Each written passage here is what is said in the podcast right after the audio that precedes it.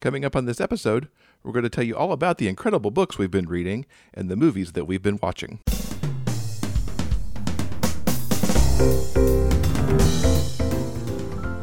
Welcome to episode 302 of the Big Gay Fiction Podcast, the show for avid readers and passionate fans of gay romance fiction. I'm Will Knaus, and with me, as always, is my co host, Mr. Jeff Adams. Hello, everybody. This podcast is brought to you in part by our remarkable community on Patreon. Thank you to Katie and to Martej for joining the community recently. If you'd like more information about the bonus content we offer our patrons, go to patreon.com slash biggayfictionpodcast. Hello, Rainbow Romance readers. We are so glad that you could join us for another episode. Yes, indeed we are.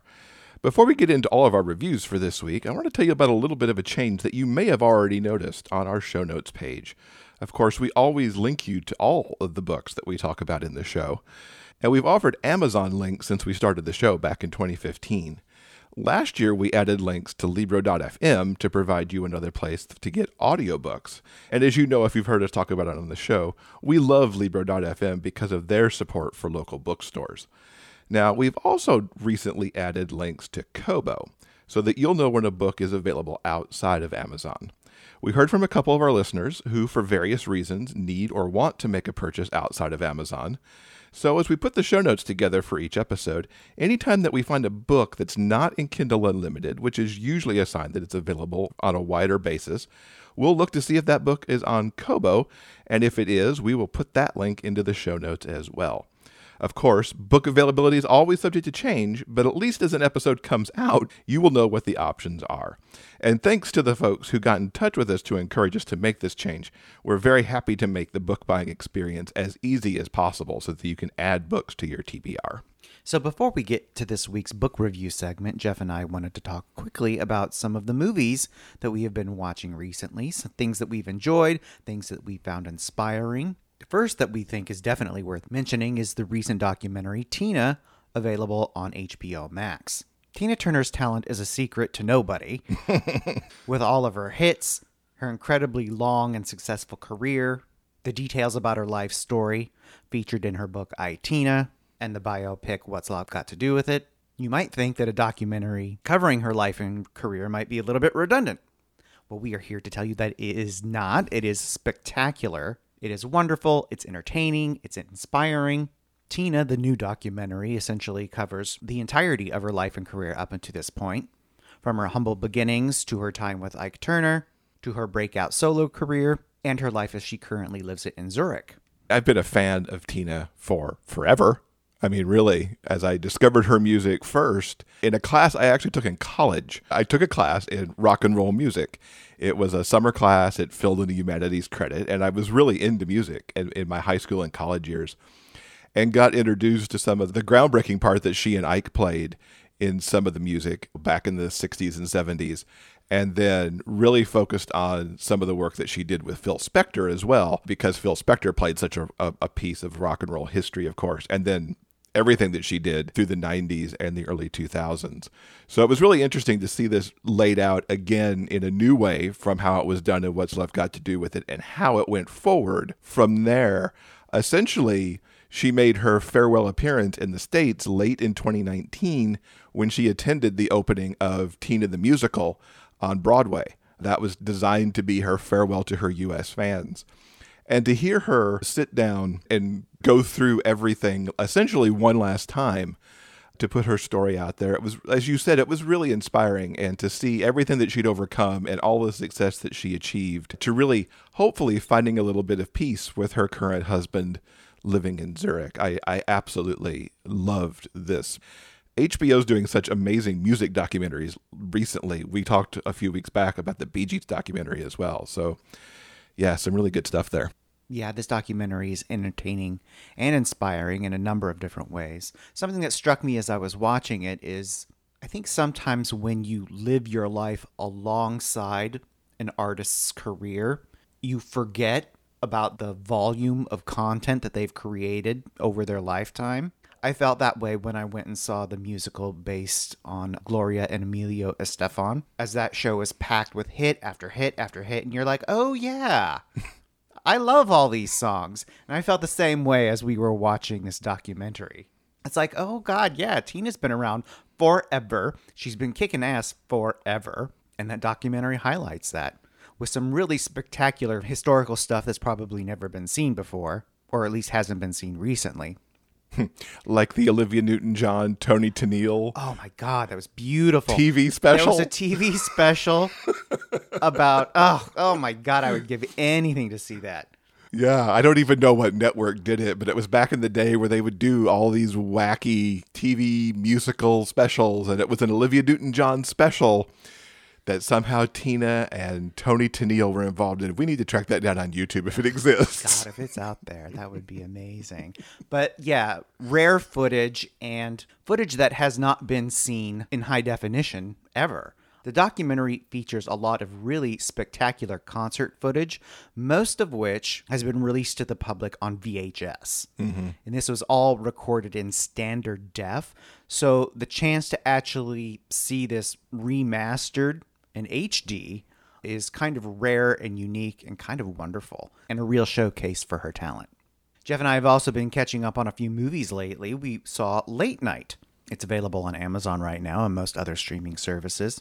This is a really delightful and insightful comedy written by and starring Mindy Kaling, who gets her shot as a diversity hire to be part of the writer's room of a long running late night television show hosted by Emma Thompson. And the interactions between Thompson's character and Mindy Kaling are, of course, really funny and insightful as they sort of deal with the certain levels of hierarchy between talent and the writer's room and what goes on behind the scenes of a late night show. And the plot of the movie really focuses on how Emma Thompson has been doing this for a really long time. Perhaps maybe a little too long. She's grown complacent and the network is threatening to replace her. And it's through the new set of eyes provided by Mindy Kaling that they start to shake things up. And they start to rediscover their joy and their passion. Yeah, it was an interesting look behind the scenes of a late night show. I mean, I, there have been other movies and other documentaries that have done it, but this one did it in a really interesting way because not only was it just behind the scenes of late night, but it was a woman hosting the late night show, which of course hasn't happened in U.S. television in decades since back when Joan Rivers had her show on Fox.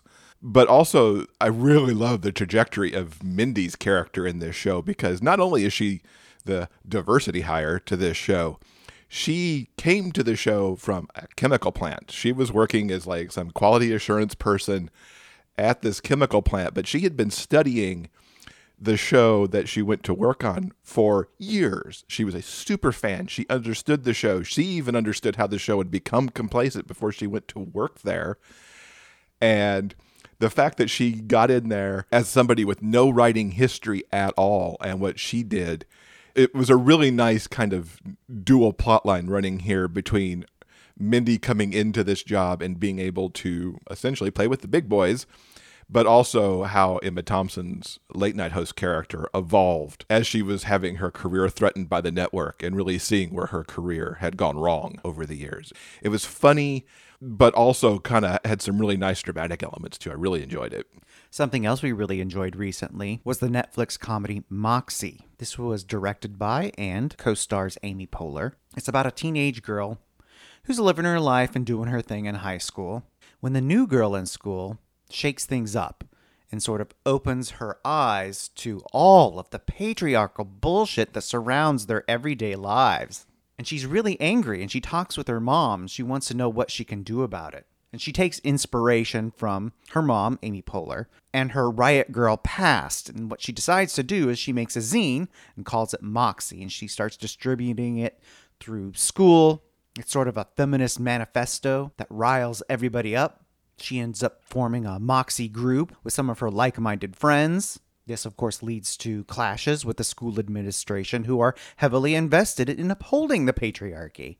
So, hilarity and drama and enlightenment ensues. It was such an enjoyable film. I mean, Amy Poehler, for one thing, having Amy Poehler direct something is like having Mindy Kaling writing something. These two women are just brilliant at presenting comedy that also makes you look at important themes. Social commentary. Social commentary, yes. And it just all came together here. I feel like this movie sits alongside other shows like HBO Max's Generation, Good Trouble on Freeform, books like the one we talked to Robbie Couch about last week with the Sky Blues. These all have these similar social commentary themes and are really pushing back on the patriarchy for all of the just, as you put it, bullshit that they put everybody through. And this movie just nailed what it was doing. And some of the nuances too, because the girl who starts the Moxie Club causes a lot of friction with her very best friend in the world, who was comfortable living the life that she had on her trajectory to college and didn't understand why her friend was all of a sudden causing all of this uprising. So it was interesting to see that too, how the two friends had their falling out, but then came back together at the end. It was really enlightening and fun, and more people should be shaking up the patriarchy, man. and one last thing that we watched recently was The Last Blockbuster over on Netflix. This is a documentary about the very last blockbuster video that is still open in Bend, Oregon. They've even managed to survive the pandemic and continue to be a video store in this small middle Oregon town. It's a very interesting look at the cycle of the blockbuster video company from being the dominant force in video in the US to having essentially been wiped off the map everywhere except in Bend, Oregon. I knew a lot of the blockbuster story. There were pieces of it that I didn't know that it wasn't really Netflix that destroyed the company. There were a lot of other factors going on besides the rising of DVD distribution by mail and then eventually streaming. But the interesting thing to me in the whole story was how this one blockbuster has managed to keep itself going, managed to keep the name of the store, and really be this community spot in the town that they're in reminded me in a lot of ways of what the local independent bookstore can be in a community. It also was extremely nostalgic for me because I spent about three years during college working in a mom and pop video store in Alabama. And so, revisiting the concept of renting out videos and interacting with customers and getting the returns back from the return bin and people circling to see what people are returning on a Friday night it was like, oh, I remember those days, man. And uh, I never worked at a Blockbuster. And in fact, Blockbuster did ultimately in Tuscaloosa wipe out most of the independent video stores, ultimately including the ones I worked at, although I was already had moved on by the time that Blockbuster did that damage. But it's it's a really nice documentary. It tells a little bit about how Blockbuster did died, but really the heart of the movie uh, is the family that runs this last blockbuster. So if you want a, a little nostalgia uh, on video and also hear from a lot of celebrities who either have fond memories of video stores or who actually worked in blockbusters in the early part of their careers, check out The Last Blockbuster on Netflix. So, moving over to books, the first one that I want to talk about this week is Infinity Reaper by Adam Silvera. Now, Adam left us on a big old cliffhanger at the end of Infinity Son with many characters in peril, including our two heroes, with one on the brink of death and one making an incredibly bad choice. Now, I'm going to do my best to dodge and weave around spoilers for either book, but I'll say right here that I loved Infinity Reaper even more than the first book, which I liked a whole bunch, as things get more intense for Emil, Brighton, and their gang of friends and heroes. Now, if you want to avoid any possibility of spoilers, I'd recommend to jump ahead by about five minutes. Now, I will say that Infinity Reaper opens exactly where Infinity Son left off as we get through the end of the big battle over the Phoenix's blood and who exactly might get to drink the potion that's been created. Brighton showed exactly how desperate he was for powers by drinking it down before getting Emil out to safety. When I talked to Adam in episode 291 about Infinity Reaper, he said, and I quote, everything that could go wrong goes wrong, end quote. And you know what? That only really scratches the surface of it. I love how many plots are in play in this book, and all of those are actually made possible with the multiple characters who end up with points of view here. The core, of course, are Emil and Brighton.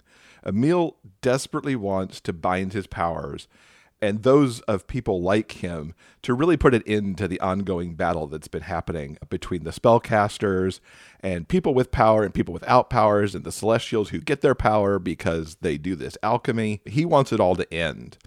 Now, Brighton just crackles with eagerness as he figures out, eh, mostly figures out anyway, how to start using his powers, which are also actually trying to kill him too because of the reaction of the potion that he drank He's a bit power mad, really, as he seems to have lost a fair bit of common sense along the way because he mainly wants to shoot first and ask questions later. Maribel is also out to avenge her lost love by any means necessary. So these two kind of become a power couple in some ways to really try to what they think will end the war, but also in some ways can just be making it worse. The major plot here centers around presidential candidate Senator Iron, who happens to be Ness's father, Ness, who we met in the first book, who's a shapeshifter. He is a good guy, bad guy, maybe something in between. Um, still kind of questioning how Ness will play out in the long run here, but I think he's a good guy. He and Emil certainly had some spark too in the first book. Ness is quite unprepared for some of the things that he has to do as he's kind of forced by his father. Senator Iron is simply evil um, as he works to manipulate the American people into electing him by using the very people he wants to destroy to help him push his message forward. It's intense, it's intriguing, and Adam does a really amazing job making this into a page turner. Among my favorite things in this book, Emil and Brighton's trip to a stronghold where the Phoenixes live. In this alternative world where so much is recognizable, this was truly a place of magic and wonder where phoenixes and their human counterparts live. Watching Emil move through this place because he loves phoenixes so much and learns more about these animals and finding company with some people who are essentially like him now just made me crazy happy. I love these passages so, so much. And it provided some of the more heart wrenching moments in this while also providing some really emotionally powerful moments too. I am very much Team Emil and rooting for him to accomplish his goal to helping end the war in the most peaceful way possible and also to find peace for himself.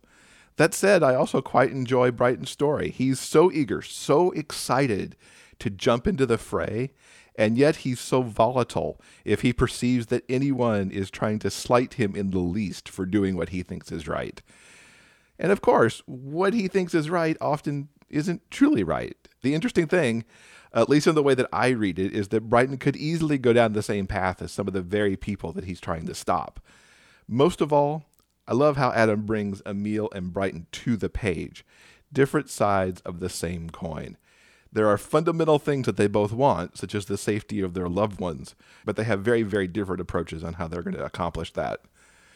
One of the other things I loved here so much is the action on the page and the so many different types of action that, that happens here. There are some tremendous escapes, some really incredible rescues, and the fight sequences are really over the top. I can't imagine writing this kind of material and the things you have to think about in the staging of all of it. I love how Adam presents these things, often shifting points of view within the battle so that we get like all of this coverage from multiple sides of what's happening.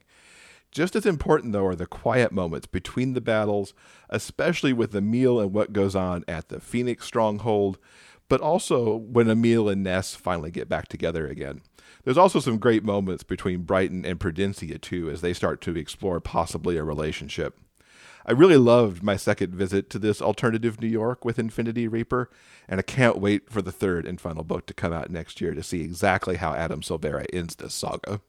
Well, from your urban fantasy, I'd like to switch things up and talk about the historical The Gentleman and the Lamplighter by Summer Devon. So, in this story, Giles can't sleep after the loss of someone who is very dear to him. So, he walks the streets of London alone in his sorrow. One night, just before dawn, he encounters a lamplighter shutting off the gas lamps on his street, and they end up chatting. John has always been curious about Giles, the man he's seen so often taking these solitary walks, that he comes up with these fanciful tales to explain Giles's nocturnal constitutionals. Giles finds that he looks forward to accompanying John as he makes his rounds. And strolling through the quiet and dark streets, they talk about any number of things, ranging from benign pleasantries to the emotional burdens that they each share, each with their own individual losses. John admits that before he lost his wife, they had a unique understanding concerning their preferences for companionship.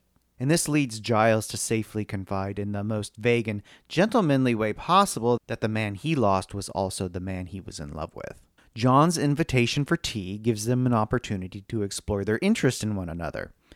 A gentle kiss and a soft caress leads to an enthusiastic and emotionally freeing tumble into John's bed. His newfound happiness leads Giles to finally face talking to the widow of the man he loved. And while he is out of town getting some closure, John interprets Giles's absence as regret about their night together. And it's just too painful to walk past Giles's house every night, so he switches routes with another lamplighter. When John no longer shows up on his rounds, Giles goes for a walk and comes across a bookstore that John mentioned that he liked. John's love of books and theater were often a topic of their long conversations. The shopkeep explains to Giles that John is not only fond of literature and theater, but he is also a playwright as well. When John walks into the shop, they are joyfully reunited, and Giles explains that if his short time with John has proven anything, is that he'd much rather choose happiness over sorrow. The gentleman and the lamplighter playwright definitely have a lot more happiness in their lives together to look forward to. What struck me about this story is there's a wonderful sense of gentle kindness at play. When Giles and John take their walks, they're able to discuss things and support one another in ways that no one else in their lives can. They're both working through feelings of loss, and it's through these discussions they realize that not only are they in love, but they're also capable of coming to terms with their sadness in order to find joy on the other side. So, thank you to Summer Devon for writing such an incredibly sweet and gentle story. I also want to give a quick shout out to Mark James, who I thought did a particularly good job in narrating the audiobook as well. Just the title of this book sounds so swoony perfect. I mean, The Gentleman and the Lamplighter, it just sounds like you're going to get something very sweet. I'm so glad you enjoyed that and got to continue your historical track a little bit as well. I'm going to swing us back to New York now, although modern day New York, and we're going to dive into a mystery. A Friend of the Dark by Gregory Ashe and C.S. Poe was such a treat. As I've been working my way back into romantic suspense this year, I'm really glad to be back reading some Gregory Ashe as well, who is one of my very favorite authors in the genre.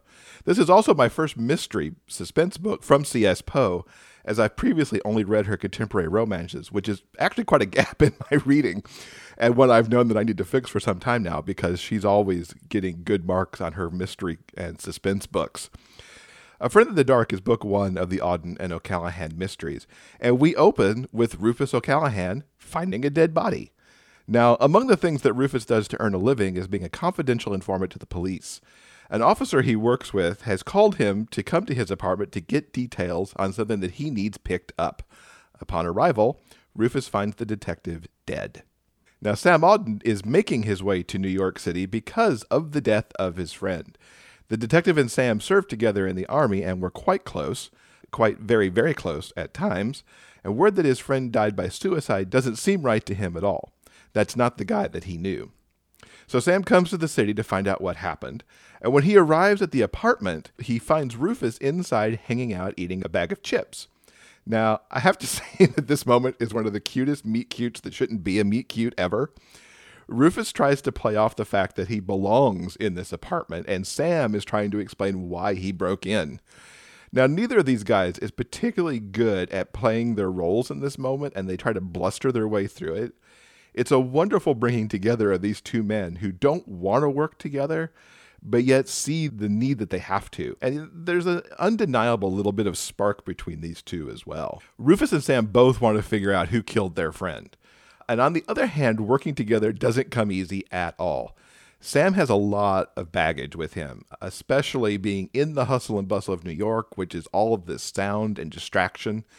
He's got some PTSD and other things going on.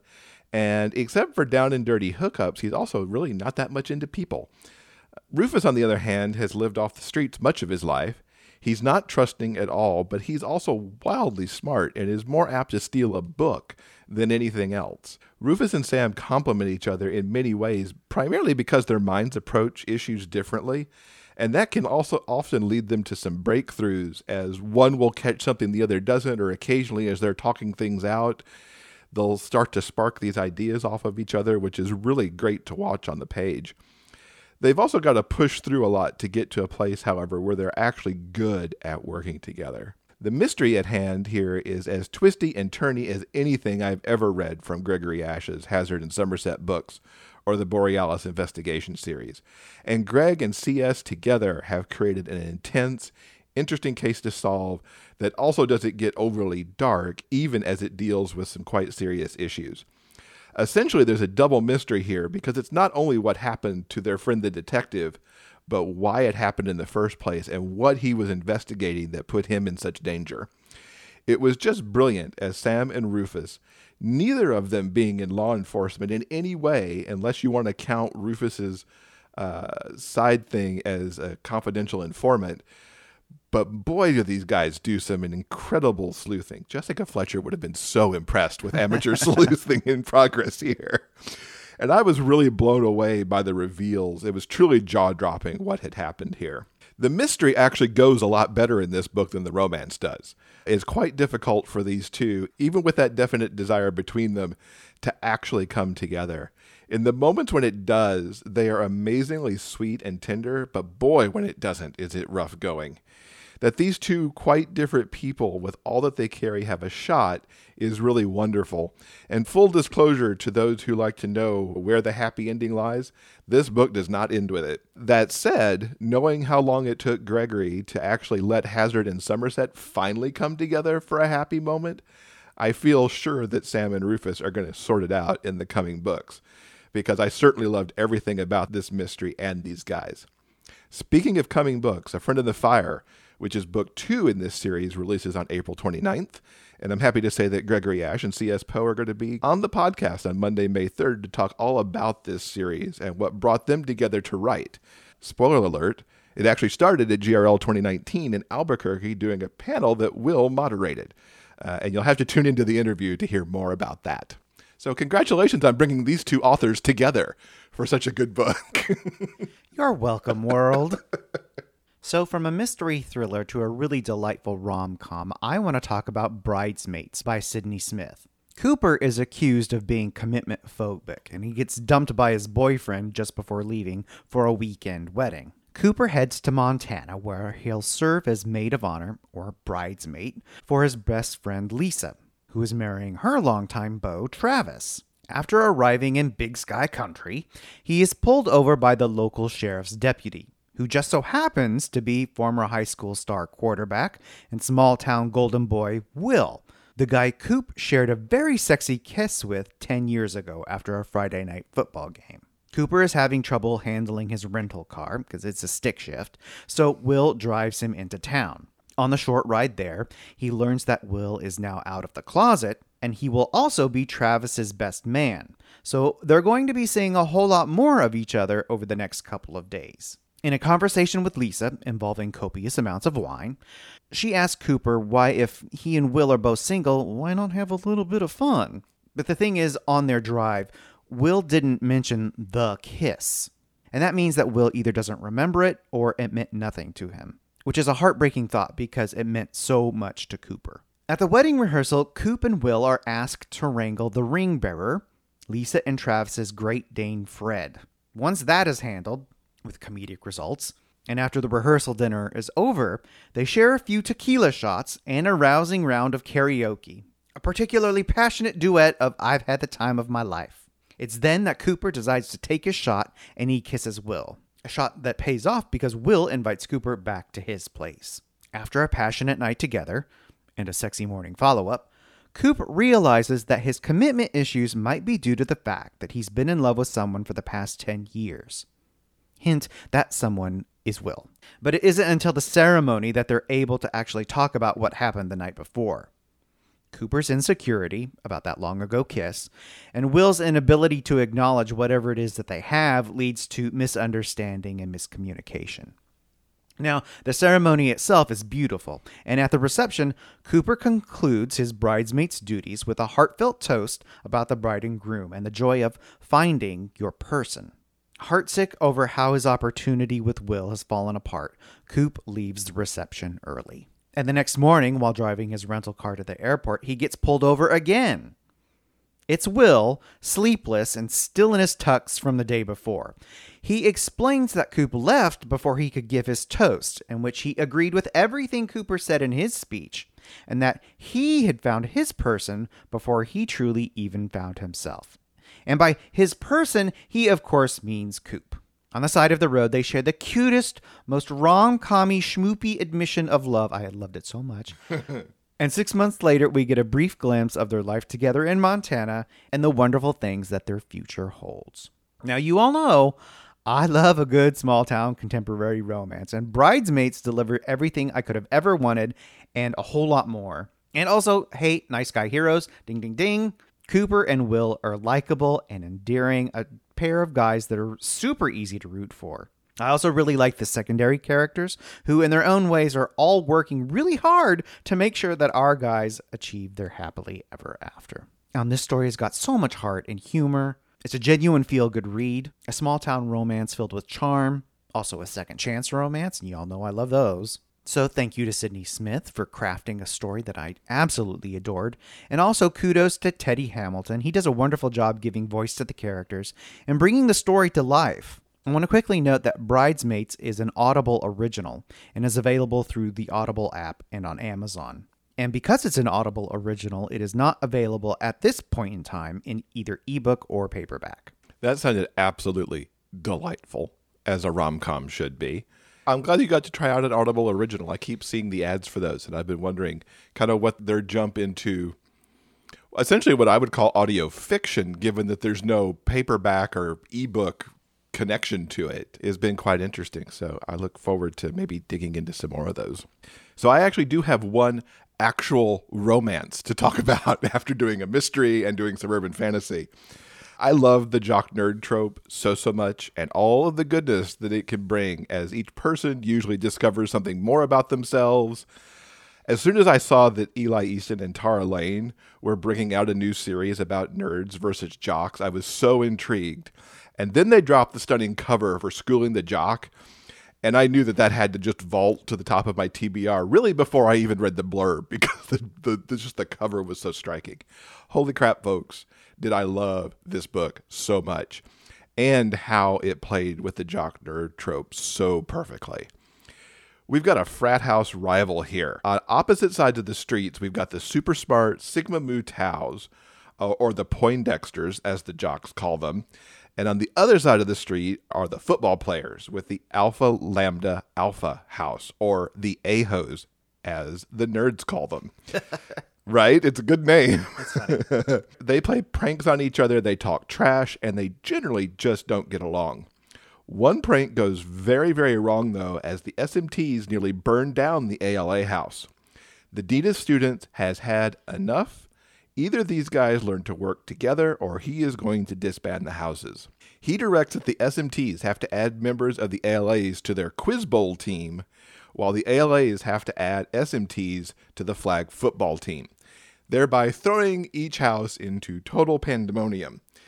This is very serious business, though, because these aren't leisure activities. They're competitive, nationally ranked competitions. Quiz Bowl Captain Dobbs is stuck with footballer Jesse and has just a matter of weeks to get Jesse ready to compete at a regional quiz bowl that is now a requirement for the SMTs since they are bringing on somebody who is brand new to quiz bowl competition in the middle of the season.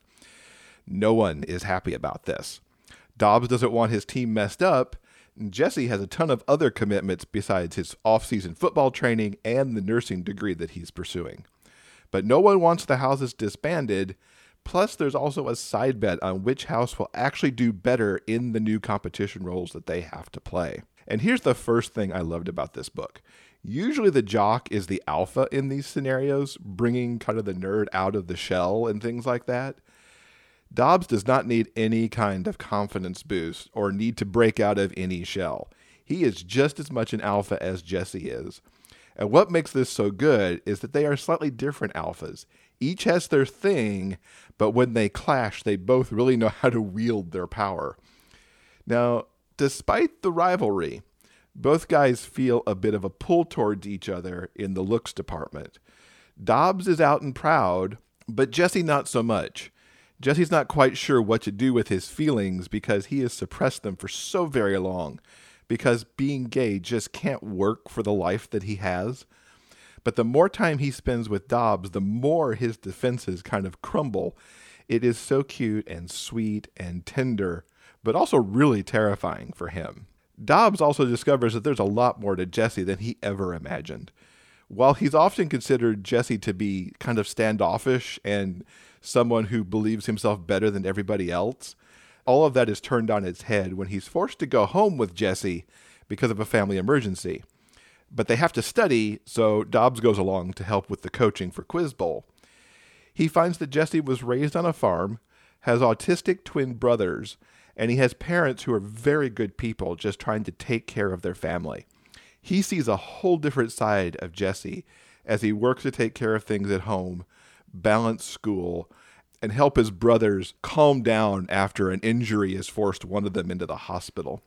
These sequences at home at Jesse's family farm warmed my heart so much and honestly made me weep at times just seeing how Jesse in this environment operates, but also how Dobbs, who came so far out of his element here, but had such amazing affinity for Jesse's brothers, it was just one of the sweetest things ever. And the romance here, oh wow. Mm. As these guys let their defenses down and really get to know each other, it is so wonderful. For all of the bluster, Jesse's truly a nice guy and wants to do right, including doing right by the Quiz Bowl team. And Dobbs also learns how to look past the surface and find that there's more to books and to learning, and he ends up and makes a real connection here. It's not always easy, uh, especially with both of the frats caught up in the competition, which sometimes overrode these guys' good decision making capabilities. But of course, the romance all works out in the end, and I adored the epilogue of this book so, so much. This is a brilliant world and story setup that Tara and Eli have created here. I got so caught up in the competition aspect of it, but also Dobbs and Jesse honestly have elevated to be one of my favorite all time couples because this story hits so many things that I love. Especially, hey, guess what? Nice guys doing nice things. Yay. letting your true self come through and taking care of family and friends. There were so many awesome feels here, and I have no doubt that this book is going to end up on my best of list for 2021. I've already started coaching the nerd, which flips to the other side, looking at one of the nerds who has to go play flag football. So you'll be hearing about that one soon. Plus, I'm happy to say that Tara and Eli are going to be coming on the show May 17th, which is just a week before the third book, which is called Head to Head comes out on May 25th. If you haven't dove into this series yet, I just can't recommend it enough. It was just so, so good. All right, that will do it for book and movie reviews. This episode's transcript is brought to you by our community on Patreon. If you'd like to read our conversation and the reviews for yourself, you can simply head on over to the show notes page for this episode at biggayfictionpodcast.com. Don't forget that show notes page has a link to everything we talked about in this episode as well. All right, I think that will do it for this episode. Coming up next in episode 303, Anna Zabo joins us to talk about their newest book, Cinnamon Roll, which is part of the Bold Brew shared universe. I'm so excited that we get to have Anna on the show. We've wanted them for so very long, and I was excited to see that they were part of this Bold Brew universe. So not only do we get to find out about the universe itself, set in a coffee shop, but this book is so very good, so it's going to be a good conversation. Thank you so much for listening. Until next time, stay strong, be safe, and above all else, keep turning those pages and keep reading. Big Gay Fiction Podcast is part of the Frolic Podcast Network. You can find more shows you'll love at frolic.media slash podcasts. Our original theme music is composed by Daryl Banner.